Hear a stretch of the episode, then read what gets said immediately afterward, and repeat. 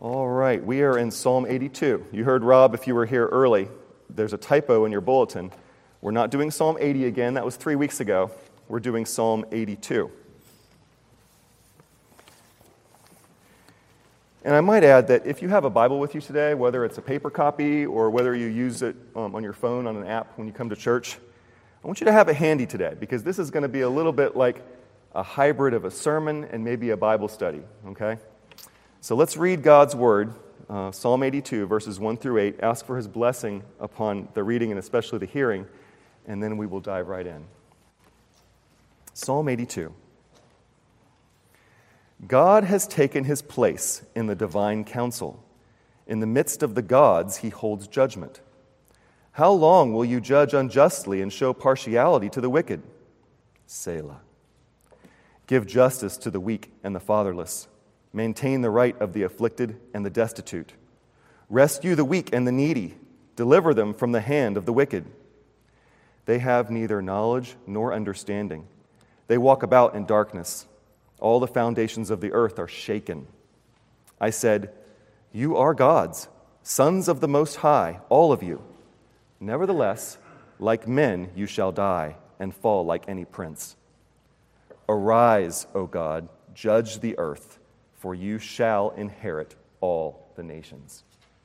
Let's pray. Father, we have before us um, language in your word, in a psalm, that we are not normally uh, used to using and sometimes makes it a little uncomfortable when we hear um, language of the gods um, in the Bible. But Lord, help us to see that there is nothing to fear here, but Lord, there is much to learn. And so we ask that you would open our minds, um, not that we would um, uh, believe everything that we hear, but we would be like the Bereans, that we would test all things according to Scripture. Um, and Lord, we would follow you wherever um, your word leads us. We pray these things in Jesus' name. Amen. So, college finals were approaching, and my friend Josh felt God calling. Uh, here's the way the story goes. So he was my Roman Catholic friend when I was in college, and he was the oldest of like 10 or 20 kids. I can't remember how many it was. And I think that he probably didn't remember either. But he got called by his family right when his little baby brother was going to be born to be his godfather. And so he felt, heard this call from home I want you to come home. You're going to be the kid's godfather, like that. And he thought, how can I, how can I dismiss this? How can I, how can I say no? And so he talked to his friends, including me, and we said, This is college finals week. I mean, how is this going to work? I mean, I need to go home for this. It's not just on Sunday, there's like a week of festivities in my, my large Roman Catholic family.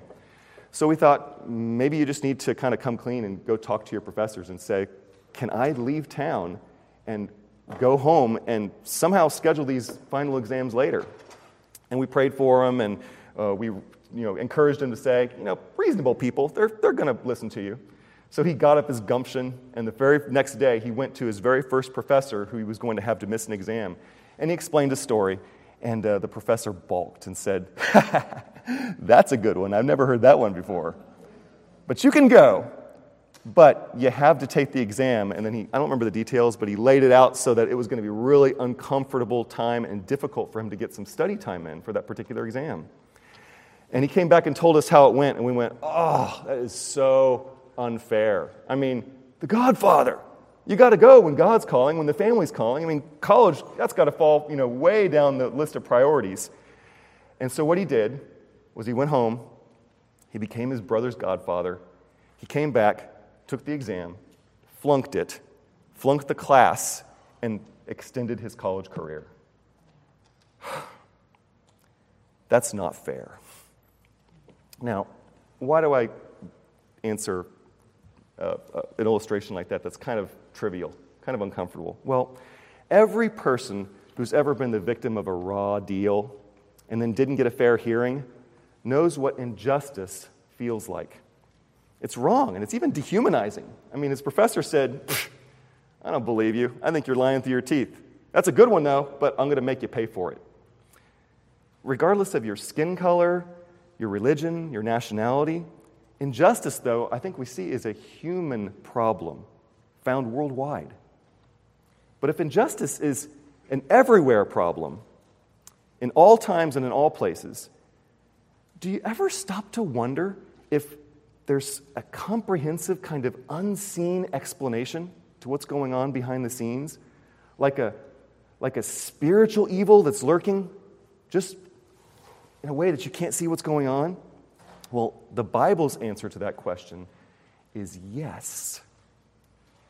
And not just yes, because there's so much more to say. The answer we're going to find in Psalm 82 is more life transforming than many people, including Christians, imagine. What we're going to learn here in Psalm 82 is that the eternal God presided over his divine council, verse 1, to judge his heavenly sons for their unjust rule over those who are afflicted um, in the Gentile nations. And when these created but fallen gods, and we'll explain this and explore this a little bit uh, in a moment, when they die, God, the God of true justice, will inherit again all nations for Christ's kingdom. What's the application that I want us to eventually get to? That we will open our eyes to the unseen world. Because here in Psalm, in Psalm 82, we get a glimpse of what we normally don't think about at all. It's the reason why I chose uh, the, psalms that, the songs that we've sung so far in our worship service, and then the one that we'll uh, look at or sing at the very end, Let All mortal Flesh Keep Silence. Because they take our eyes off of the here and now, where we always think, so what? How does it affect my life? Not recognizing that in the span of eternity, our life is like that short, and eternity goes on forever. And that's where God wants us to keep our perspective. So before we dive in, I want to just again remind you, I'll give you a little bit of background where we are. If you're visiting with us today, we're, we're kind of in this scattershot sermon series through uh, book three of the Psalter, the book of Psalms. The last time we looked at Psalm 80 and how divine justice must work its way into our hearts and our lives and communities if we are to be shaped uh, as a restored and saved people who follow Jesus. And there's a lot more to say about justice. If you missed Psalm 80, go back and listen to the recording or watch the, the video of that sermon. It's the major point of Psalm 82, but there's also an elephant in the room that we have to spend the bulk of our time uh, exploring. We're in book three of the Psalter, as I said, which can be called the book of exile. Okay? It contains psalms that are particularly relevant for believers who find themselves surrounded by powerful rulers and authorities and judges who judge unjustly and then turn around and favor the wicked over the defenseless. Those are the kind of Psalms that we find in Book 3. And Psalm 82 is a rich resource for not only understanding what is happening in the unseen world around us, but also how to cry out for help and to overcome by faith in God. And I just got eye contact with Sean Lambert. I told you a few weeks ago to pray for me when I preached Psalm 82. I know you did, because here I am, mustering up my courage to preach through it. The way we're going to look through Psalm 82 is through three points introducing the unseen world or the unseen worldview. Uh, if you get confused, by the way, there are sermon notes that are back on the back table. You can pick those up after. Please don't go grab them right now. But we're going to be looking at a lot of verses this morning. Point two seeing the unseen world, or seeing the unseen worldview. And number three, living in the unseen world or worldview. Now, before we jump into the unseen, we have to introduce it. And we have to get around a traditional, may I say, interpretation. Okay? The big question that we look at in verses 1 and 6 are who are these quote unquote gods, or in the Hebrew, Elohim? You've heard the term Elohim before, right? Often we translate that, that as God. Capital E L O H I M, Elohim. Well, sometimes in the Bible, it's not referring to God, but it's referring to gods because Elohim is the plural for the word God in Hebrew. So, who are these, these Elohim and who are these sons of God who are in view here in verses 1 through 6? Well, let's quickly review the traditional view, okay? Human judges and rulers may sometimes, debatably though, be translated from that term, gods slash Elohim, because those human judges and rulers functionally exercise the judicial rule of God. Okay, there are some examples of that in some of the older English translations in Exodus chapter 21 and Exodus chapter 22, where it talks about how if you have a problem, then you go to Elohim and they'll work it out. Well, you're going to the judges, but you're also going to God, whom the judge, uh, who's going to be working through the judges. Do you kind of see how this works a little bit? This has been the simple majority view of Psalm 82 as reflected in the history of English translations. Follow me here, okay? The older translations that render the Hebrew phrase, you ready? The Council of El. And El is just a shortened name uh, often in the Bible for Elohim. Uh, kind of like how um, uh, Hallelujah is the long version, and sometimes they say Hallelujah. You're still saying praise the Lord, praise. It's a shortened version. Those older translations render, render that term, the Council of El, as the great assembly. So if you have a King James version in front of you, you'll see that that's what it says in verse 1, or the original NIV, okay? Or they might render it God's own congregation. Uh, the New American Standard renders it that way. So if you got that one on your lap, then that's what you're seeing in verse 1. And what that's referring to is that God stands among judges and rulers of his own people. So, the, the setting here, according to the traditional view, is that God is talking to the rulers in Israel. Okay? But here's the problem those translators, none of them, uh, didn't know how the phrase the Council of El was widely used in the holy writings of other peoples in the ancient Near East and in ancient Israel. It wasn't until decades after a treasure trove of uh, written tablets were discovered in 1928 and following um, at Ugarit in Syria. Um, did it become clear to textual scholars what the Council of El meant? Okay, again, follow me here. I see that you're start, I'm starting to lose you. You've got to follow me here. Because these kind of matters always take time to, for scholarly census to, de- to develop, a newfound understanding of the Council of El has slowly been working its way into biblical scholarship into the newer Bible translations. So, for example, the New Revised Standard Version, the Christian Standard Bible, the ESV, which we use here at church, the New Living Translation, the New English Translation, working its way into the seminaries, working its way finally into the church, which brings us to 2021 here at Heritage Presbyterian. Okay, so what is the Council of El that sets the scene for Psalm 82?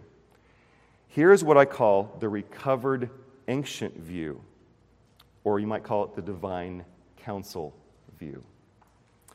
You can find evidence of it in several Psalms and throughout uh, the, the Bible. Um, in the notes, we have Psalms 8, 29, 89, which we'll be looking at in a little bit, all the way into the book of Revelation, chapter 7. But let's rewind a little bit to the Old Testament. In the Old Testament, we sometimes think that the gods and the Elohim, they're kind of imagined deities that idols represent.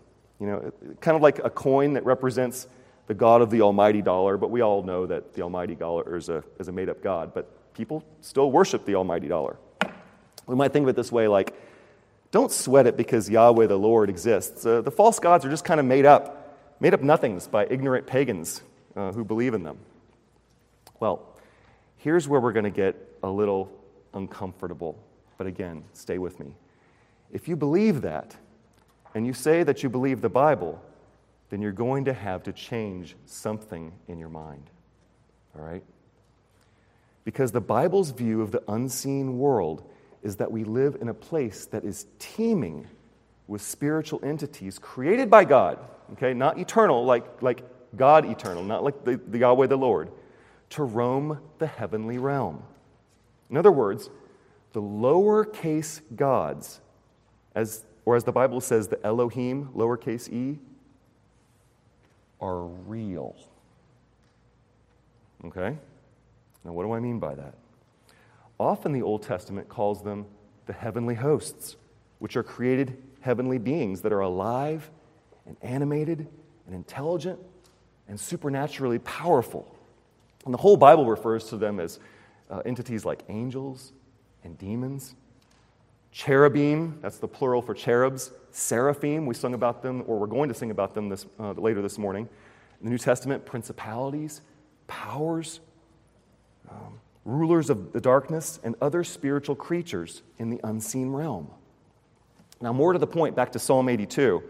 In the Old Testament, the sons of God are always, always supernatural beings. You can see this in Genesis chapter 6, verse 2 and verse 4. We see it in Job, um, chapters 1, 2, and 38. And we're going to look at a few of these a little bit more closely here in a moment. And the Council of El, which you've been waiting, what does this mean?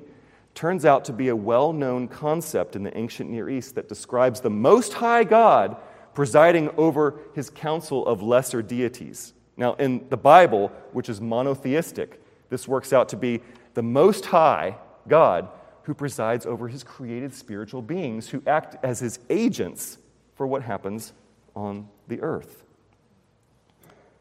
Drill down further, and you'll find that there's one other passage in the Old Testament that refers to the sons of the Most High. Okay, so if, if you have Bible software or if you use the internet to search uh, things in your Bible, cross references, that sort of thing, you search for sons of the Most High, and you're going to find just one companion passage in the Old Testament, and it's the one that's printed at the top of your bulletin. Deuteronomy chapter 32, verses 7 through 9, which is kind of the introduction to the Song of Moses, as Moses is recounting uh, God's uh, salvation of the Israelites out of Egypt and telling them how He's worked it all out from eternity past and how it's all going to work in the future. That's, that, that passage, Deuteronomy 32, illuminates the inner workings of the divine council. I want us to think of the divine council as God's heavenly group, God's heavenly council as Earth's mission control room.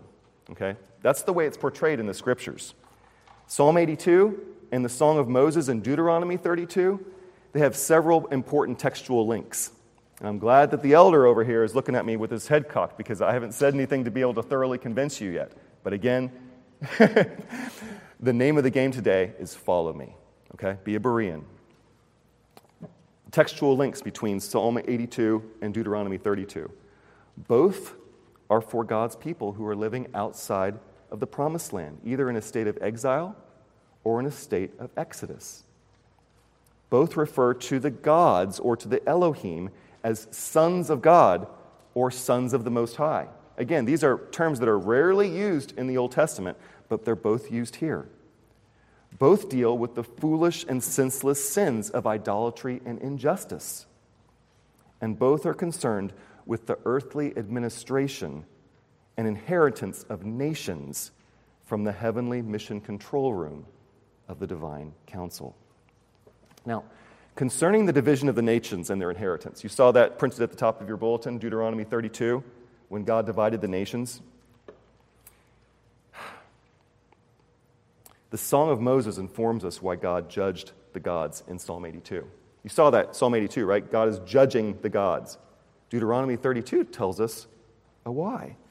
The gods, or the sons of the Most High, are culpable because God allowed them administration and possession of the nations when He divided the peoples in judgment at the Tower of Babel. We're tracing what God's saying back through the scriptures. Now we're in Genesis chapter 11. Okay? Genesis chapter 10, Genesis chapter 11. So, in terms of God's special covenantal grace, He reserves for himself a people called Jacob or Israel. That's Deuteronomy 32 9. But to the rest of the nations, as their punishment for making themselves like God and saying that we will make a name for ourselves and will rise to heaven, he, dis- he confuses their languages, he disperses them, and then he divides them and allots them land according to the number of the sons of God. Deuteronomy 32 8. What's going on there? God is basically saying, I'm disinheriting the nations. And you, my Elohim, are now responsible until the fullness of time comes to preside over these particular nations. Now, what does the rest of the scripture and history tell us what happened after God did that? Each glory hungry and power wielding fallen God seduced their people to act unjustly by favoring the wicked and trampling the defenseless. Again, ancient history repeats this and uncontestably testifies that every people, tribe, tongue, and nation succumbed to idolatry and the unjust treatment of the poor and helpless in their midst. This is the Bible's explanation for how that all happened. It was when God allotted to, to the sons of God, the heavenly created beings, administration to preside over the nations whom God was disinheriting for a time because he was reserving for his own administration, for his own lordship, the peculiar people of the nation of Israel. Now, here's the takeaway every single human being and people group are indeed fallen in Adam. That's the Bible's doctrine of personal corruption, or what we call in the Reformed Church total depravity. But every nation was also intentionally led astray by the sons of God that the Lord allotted to it. That's the doctrine of systemic corruption, or what we might call structural depravity. This national systemic deep seated corruption is orchestrated in the unseen world, in heaven's mission control room, if you will, by the fallen sons of God. And the unseen of the world of the Bible reveals terrible heavenly and earthly judgments that befall all of us at one point or another because, the Bible says, of past rebellion against God. On the part of earthlings like us, the sons of Adam, and also on the part of heavenly creatures like angels and demons and other spiritual creatures, the sons of God. Are you following me here? I'm getting a few yeses, a few no's. Hmm. Let's take a look at some other passages in Scripture to see that we can actually see in the Bible a, a glimpse of the unseen world view. Because the supernatural world of the Bible is hidden in plain sight. It really is. Most of us, we spend our time in, in uh, our favorite passages in the Bible, and we have the ones that we have on our Bible cards that we memorize, and we don't spend much time in those kind of weird portions of the Bible, if you know what I mean. God's heavenly council comprised of those heavenly Elohim, who are sometimes called sons of God or sons of the Most High, convenes when God works with his sons as his agents. Okay? Here are two examples of this in the unseen world in the Bible. If you've got a Bible with you, you can turn to 1 Kings chapter 22, beginning at verse 19. Uh, I think it was only a year or so ago when Pastor Larry uh, preached through this passage when we were going through the books of uh, Kings. Here we get to peer into a meeting of God's divine council those spiritual beings in heaven. And what happens is God assigns one particular spirit to entice Israel's king Ahab to go to war and then die in battle. In other words, God is commissioning a spirit to, in a sense, commit a sin, to lie, because Ahab has turned his back on him and Ahab's turn for judgment has come. And so the spirit will entice him by becoming a lying spirit in the mouth of one of Ahab's false prophets. And all this is at the Lord's behest to render judgment and disaster on his faithless king, King Ahab. Normally, you don't get to uh, see uh, have a window into the divine council, but First Kings 22, we get to see what's happening there. Here's another example Job chapter 1. Some of you are familiar with the, the very beginning of the book of Job that kind of sets the scene for the long poems back and forth with Job and his three friends that form the bulk of the book. Well, the sons of God, including Satan, have access to God in heaven. Strange, isn't it? Twice Satan presents himself before the Lord, it says, among the sons of God. And Satan contends with God regarding Job's blessings and his protection because Job's personal righteousness is at stake. And at the end of the book, in, in Job uh, 38, we see the morning stars, okay, the morning stars, but they're parallel with the sons of God shouting for joy in the heavens. Because remember, sometimes the heavenly host are, are portrayed as the stars in the heavens, and sometimes we, in a sense, look through those stars and see what they represent the heavenly host of the angelic beings or the fallen sons of God in heaven. This is the Bible's worldview of the unseen world. If you understand and believe what the Bible teaches is actually true about the unseen heavenly realm, then you'll be able to understand God's supernatural workings through the eyes of faith. And every, then, every now and then, when God allows it, faith in what you normally cannot see becomes sight. The scripture talks about how um, 2 Kings chapter 6, um, Elisha prays for Gehazi that, that God would open his eyes so that he would see that the armies of the Lord are more than the armies that are of, of those of Syria who are against them. And what does God do? He spiritually opens Gehazi's eyes and his ears, and then he's able to hear the, the chariots of heaven in the, the treetops. And his, his, uh, his confidence perks up because he realizes, oh, Syria doesn't stand a chance. God's heavenly armies are here. And Elisha goes, yeah, they're always here. You just can't see them. There's also another way that we can see the unseen world in the Bible because many difficult and strange, what I call the weird Bible passages, can be harmonized through the divine council worldview. Let me explain. When you take this, this strange kind of divine council worldview that I'm proposing to you this morning on a few test drives through the scriptures, it becomes more and more difficult to dismiss the traditional view. Why? Because interpreting Psalm 82, according to the divine council worldview, has immense explanatory power. This is one of the reasons why the modern Bible translations are saying traditional view, it was, it was dominant for a long time, but we give up. When you put them all together, it's, it's pretty obvious what's happening here. We know more now. Many of the weird Bible passages uh, in both the Old and the New Testament they, they do need individual explanations when uh, apologetic conversations start to come up, and we try to do our very best to be able to, to give an answer to those who, who have uh, a question about the, the scripture. And sometimes that's the best we can do, but I want us to see that it turns out that many of those weird passages, and I'll explain what I mean in a moment, actually harmonize to make sense in the divine council view. Here's a few examples to show, that their, har- show their harmony when viewed through the unseen world. Okay? If you've got the, the, the sermon notes, there's, a, there's five of them here. Genesis 6, 1 through 8. You got a Bible, turn there. This is one of those weird Bible passages that preachers kind of like to, to skip around. It's about the wickedness of humankind and the sons of God. The sons of God here in this passage, fallen angelic hosts, again, this is according to the view that I'm proposing, who left their assigned abode in the heavens, they married the daughters of men, and then their offspring were kind of like what we talk about in Greek mythology the demigods, like half gods, half men. What? Huh? Easy to skip that one. The offspring of, of, of these folks were called the Nephilim in the Bible the mighty men of long ago who were men of renown.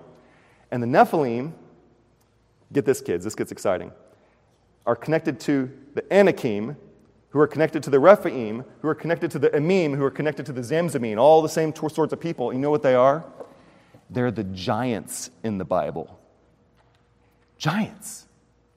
Yeah, we don't tend to think about that very often. We like to think of uh, Goliath as probably just like Mark Ritker's height, but 3,000 years ago. You'd be a giant back then. But that's not what the Bible says. The Bible says he's like over nine feet tall, and he may not have been the tallest of the Philistines. The Bible talks about how when the Israelites scouted out the, the, um, the promised land, and they came back and they said, Whoa, we can't possibly take this place because it's inhabited by giants. And we look like grasshoppers in their, in their sight.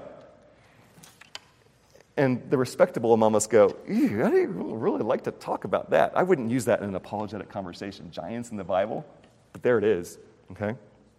Well, Joshua and the Israelites either killed those giants who were the offspring of the wicked sons of God, or they expelled them into Philistine territory. Okay? The, the verse references are there in the sermon notes. So, how does it make sense of the genocide of the Canaanites? Well, it's spiritual warfare. The genocide of the Canaanite giants, or those people who were, who were descended from the sons of God leaving their abodes and marrying the daughters of men, was essentially spiritual warfare against the fallen sons of God. And even up to the time of David, the Philistine giants were still alive and fighting Israel. They're coming out of Gath and Gaza and Ashdod, places that are still fighting Israel, by the way. Just recently, we're launching rockets into Israel. Okay? The Bible looks at as the, the super tall folks in those areas as the Nephilim or the Rephaim or the, the giants, whom David and his mighty men were fighting because they were cleansing the land of this, this, this spiritual evil that had inhabited God's promised place. That's just one, by the way.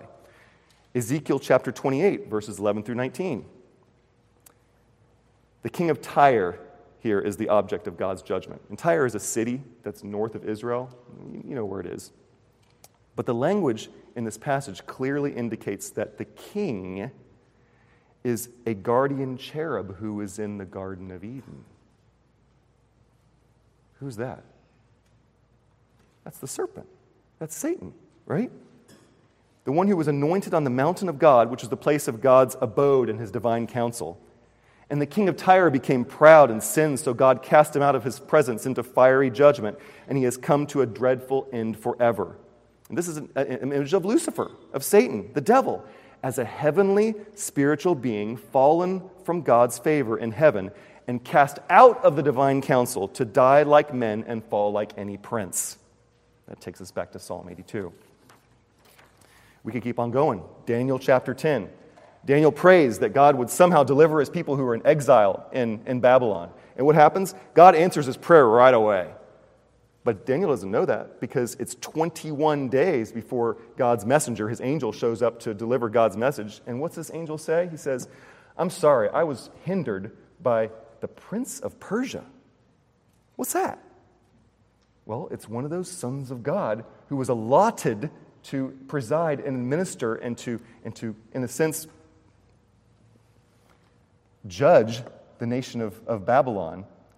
And finally, Michael, the archangel, the one who is, who is, who is uh, assigned to Israel, uh, frees him to deliver the message. And then the angel says, Okay, after I deliver the message to you, Daniel, I got to go back and I'm going to fight again the prince of Persia, who's going to be followed by the prince of Greece. Oh, another one. These, these fallen sons of, of God are out there in the heavenlies doing battle, and we can't even see it. That's, that's just the Old Testament. What about the New Testament? 1 Peter chapter 3 I don't blame him, by the way, because this is a hard thing to preach. I mean, some of you are like, what's going on here? A couple of months ago, Pastor Steve preached a wonderful sermon from 1 Peter chapter 3. And you might remember he stopped short before verses 18 through 22 because he made a comment like, and that would be really hard to go there. And everyone chuckled. And I thought, yeah, pray for me, Sean, because I might end up pre- preaching through this particular passage. What happens here? Jesus Christ, after his crucifixion, preaches to the spirits in prison who formerly did not obey in the days of Noah before the flood. Now that Christ is resurrected, ascended, and sits at the Father's right hand, the angels, the authorities, the powers have been subjected to him. And Peter has more to say. His next book, in 2 Peter chapter 2, beginning at verse 4, he talks about how in ancient times, God cast the sinning angels into hell, is what your Bible translation says. But actually, in the Greek, it says into Tartarus. And what is that? Well, if you have a classical education, kids, then you know your Greek mythology, and you might know that that was considered like the lowest regions of Hades. Like the pit of hell, the netherworld, the place where you locked up the lowest of the low. And who were the lowest of the low? The spiritual entities who rebelled against God who get cast into the very bottom of the pit of hell, where you lock, th- lock the door and you throw away the key. God locks them up with chains in gloomy darkness until the judgment. And then there's the one that we read for our New Testament passage, uh, John chapter 10. Verses 34 through 36 are actually the one place in the New Testament that quotes Psalm 82. That's, that's why um, we read it as our opposite testament, opposite testament reading. Now, who are the gods that Jesus refers to in Psalm 82, verse 6? That's what he's quoting. Well, traditional view is, is still alive and well. Many interpreters conclude that Jesus is talking about human rulers or judges. And his argument seems to make sense um, if you argue kind of in a circle, assuming that the human rulers of, and judges are in view in Psalm 82. You see that? they say, oh, he must be talking about human judges and rulers because he's quoting Psalm 82, and Psalm 82 is talking about human rulers and judges.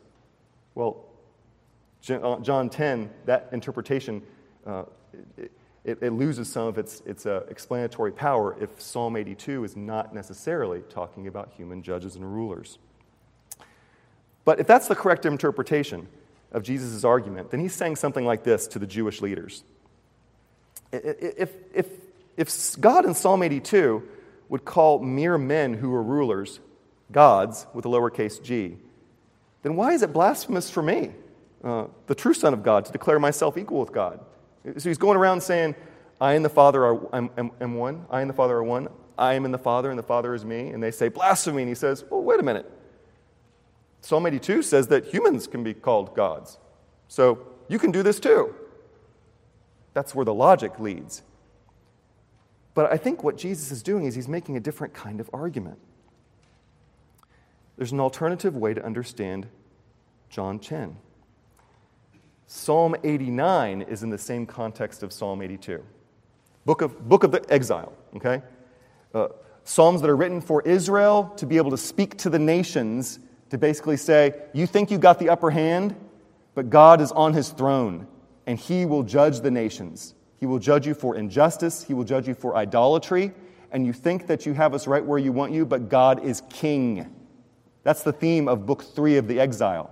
Psalm 89, which is the very last psalm in book three, talks about how God's holy council, council of holy ones, literally the sons of God, is in heaven and not on earth. You see what I'm saying here? Psalm 82, Psalm 89, they're right there next to each other. They're in the same context. Psalm 89 saying, if there's any doubt about Psalm 82, God's council is in heaven. It's not the human judges, it's the sons of God in heaven. A better reading, I think, of John 10 has Jesus claiming that he's equal with the Father. That's John 10 30. I and the Father are one. And verse 38, the Father is in me and I am in the Father. So the Son of God, Jesus, as the second person of the Godhead, can speak that way in his incarnate form in Jesus Christ because there are no, I'm sorry, because there are other non human heavenly beings that exist in the divine council based on Psalm 82. So, in effect, Jesus is claiming that he's not only a son of God, but then he ups the ante because he's saying he's equal with the Father and therefore he's Lord of the divine council. He's not claiming he can use Psalm 82 um, language to call himself like a lowercase god, like any other ruler or judge can. What that would be doing if he was doing that would be, in effect, undermining his claim to deity. It would be leaving unexplained why the Jews accused him of blasphemy instead of accusing him just of novel exegesis. And he would be contradicting a literal reading of Psalm 82. Okay, I see some of you are starting to nod off. Let's take a breather. Let's pause for a moment and consider where we are, okay? My guess is that there's up to seven groups in this room responding to this whirlwind tour of the Bible's unseen world. And I'm going to name them off, all seven right here, right? And I want you to think that one, number three, or that one, number six, that's me, okay? So to kind of do a little self diagnosis here. Number one, some of you are saying, so what? I mean, I already believe this. I don't see any hands going up for that one. Number two, yes, you convinced me, and I can't believe I didn't see this before. Maybe some of you are already there. I think probably a lot of you are in number three. I'm not so sure about everything that you're saying because it's a lot to process in one sermon, isn't it? But let me think about it for a while because you seem to be making some sense. Number four. Nope, sorry, Pastor Brian. My study Bible takes the traditional view, and I'm sticking with it. Number five, I'm a Christian, but I can't buy this supernatural, unseen worldview because it, it just makes me so uncomfortable. I mean, respectable people will think I'm a spiritual kook. I can't talk about this at work. Number six, yeah, I'm, I'm not a Christian, so there's no way I'm buying this crazy stuff, swallowing all this pre modern, anti scientific, supernatural mumbo jumbo. I'm out, and I don't have to worry about it because I'm not a Christian. And last but not least, number seven. Did you say something? Sorry, you lost me when you mentioned Ugaritic scholars. All right. Are you in one of those groups? If you're in groups one, two, or three, good for you and praise God because you're submitting to the Holy Spirit in humble faith.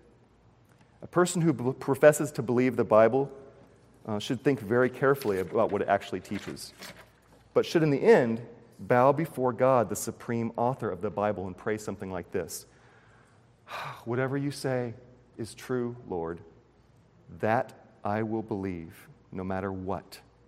So please give me wisdom and understanding to know you, to know myself, and to know that the way the world works, both in the things that I can see and the things that I can't see. Amen. If you're in group number four and you're sticking with your study Bible notes and you deny uh, God has a divine council, then you need to face the distinct possibility that you're effectively erasing that line between the inspired text at the top of your page and the fallible human commentary at the bottom of the page. Are you ultimately following wherever the Bible leads or where your chosen theological tradition leads? If it's the latter, then can you really say that you're a Bible believing Christian? Think about it. You, know, you may be entrenched and established in your tradition, know a whole lot of stuff, have a Bible degree or certificate saying, I've got my Reformed credentials in order. But you still need to straighten out your basic commitments. If you're in that group of respectable Christians who don't want to be labeled a kook, then may I suggest the fallen God of religion has already seduced you to follow him, all the while allowing yourself to call yourself a Christian. Self deception is a tricky thing because respectable religion, like that of the Sadducees, who also didn't believe in the divine unseen world, uh, it'll earn you status, it'll earn you influence, it'll earn you the accolades of the world, but still nothing but the condemnation of Jesus. Hmm. And if you're a hardened skeptic or you just don't care, right, then you need to repent and ask God for an awakening to the reality of what you're facing if you're actually living in the unseen world. Why? Because the stakes couldn't be any higher. That brings us to our third point living in the unseen world. The biblical evidence for the, this world that I'm talking about, it's all background to the two main points of Psalm 82. We had to do all that work so we could get to what Psalm 82 is actually about. See, the Israelites, they read this and they said, I'm group number one. I already, I already believe this. Get, get to the, the justice part, okay? The first main point is that you must absolutely hate injustice that's inflicted on the helpless. You must stand up for the oppressed wherever you see them and repent of all the ways that you're complicit in it. Why? Because injustice left unchallenged or officially instituted, the Bible says, shakes the foundations of society and it leads to the collapse of civilizations. Shaking things up is the way that the gods, lowercase g, would have it. But the Lord God, He establishes the earth with justice so the foundations can never be shaken. I need to hear another amen on that. and He ordains justice on earth from His throne in heaven, His mission control room, if you will, surrounded by His holy ones who are the remaining heavenly host who love God and do His will, because the ones who have, are fallen have been cast out. The ones that are there are the sons of the Most High. And all the people who, on earth who love and obey God will live forever into eternity as adopted sons of God. That's a whole other sermon because that's the New Testament development of how Abraham looked up into the skies with a promise and said, Can you count the stars? I can't. So shall your descendants be.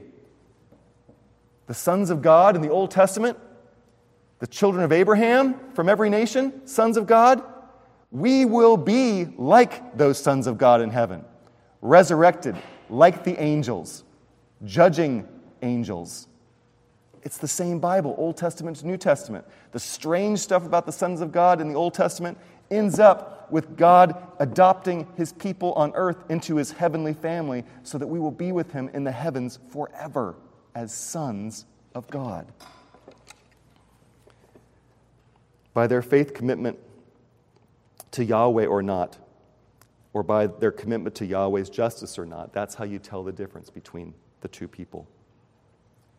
God's cosmic justice has already separated the sons of God from the fallen angels in his divine council. And by the same standard that God separated them, will the children of God on earth be separated from those who God says to them, Not my people. This is the New Testament doctrine. Cosmic justice on earth is a matter of life and death, revealed in the just de- deeds of God's sheep and the goats. Matthew 25. The second main point, this is the last one, of Psalm 82 is that God will arise and possess again the nations that he disinherited at the Tower of Babel. Okay? The original audience for Psalm 82, this was future tense. But now, in the new covenant, now that Jesus has come, the incarnate Son of God has come that we'll sing about in a few moments, let all mortal flesh keep silence, and has lived the life that you should have lived and died the death that you should have died, has been uh, cast into hell, in a sense, to preach the gospel to the spirits who are in prison, prison, to rise again from the dead, to ascend to heaven, to send his Holy Spirit to gather the nations and undo the judgment of the Tower of Babel, so that people from every tribe, tongue, and people, nations can be called the sons of God. Before all that happened, before Christ, the nations were in bondage to wicked, unjust gods. God had cast off those nations and kept Israel only as his special possession. But now that Christ has come, the one true, only begotten, eternal, uncreated Son of God, in his death and resurrection, he has disarmed the fallen gods and taken back the nations as his inheritance. So, yes, nations and peoples, as we look around here in 2021, we're going to observe are still serving fallen gods. And they will still do so until God's kingdom comes in its fullness. However, God has enabled the power of the gospel to conquer the rebellious, fallen gods and those who still serve them. We, as God's people, now on this side of, of Christ, live victoriously in that unseen world, in the midst of that unseen world. It's not just up there and we're down here, it's everywhere. It's, it's, it's, in, it's in places that you'd be able to see if you had eyes to see. And we live in that world by faith in Christ the conqueror. So the gods are fallen from heaven, but like Satan, they still roam the earth in the unseen world. So you must resist with spiritual warfare. For, uh, 2 Corinthians chapter 10, Ephesians 6. How? Destroy arguments and every lofty opinion raised against the knowledge of Christ, and take every thought captive to obey Christ. That's 2 Corinthians 10. Put on the whole armor of God because you do not wrestle against flesh and blood, but against the rulers, against the authorities, against the cosmic powers over this present darkness, and the spiritual forces of evil in the heavenly places. That's Ephesians 6. Flee from sin and put it to death in your life. 1 Corinthians 6, Galatians 5. Do justice, love mercy and walk humbly with Jesus. Micah chapter 6. Live as if all authority in heaven on earth has been given by God the Father to the risen Son, King Jesus. Matthew 28. And you may not yet be able to see clearly and see incontrovertible evidence that Jesus has inherited the nations for his kingdom. But we all ought to believe that his reign is a reality in the unseen world a reality that becomes more visible as Jesus directs by his divine counsel even today to work and to watch as he brings many sons to glory in Christ. Amen. Let's pray. Oh, amen. That's what we say, uh, Father, when we are confused and yet we say, Lord, I believe, help my unbelief. Lord, there is an unseen world we know from the revelation of your scriptures that is all around us. And if we are to be a people who are to understand what is really going on, to understand really who you are and really who we are, then we have to believe what you say, even when it's strange, even when it causes us to lose respect and status and, and, um, and all the other things that this world has to offer. But Lord, help us to, with a smile, and with joy um, suffer for, for your sake, recognizing that Jesus, for the joy set before him, endured the cross and scorning its shame because he was looking forward to the day when he would be able to give his life for those, his brothers, the sons of God. Lord, we pray all these things through Jesus, the Son of God, the one who worships you, whom we worship, and who died and rose again. In his name we pray. Amen.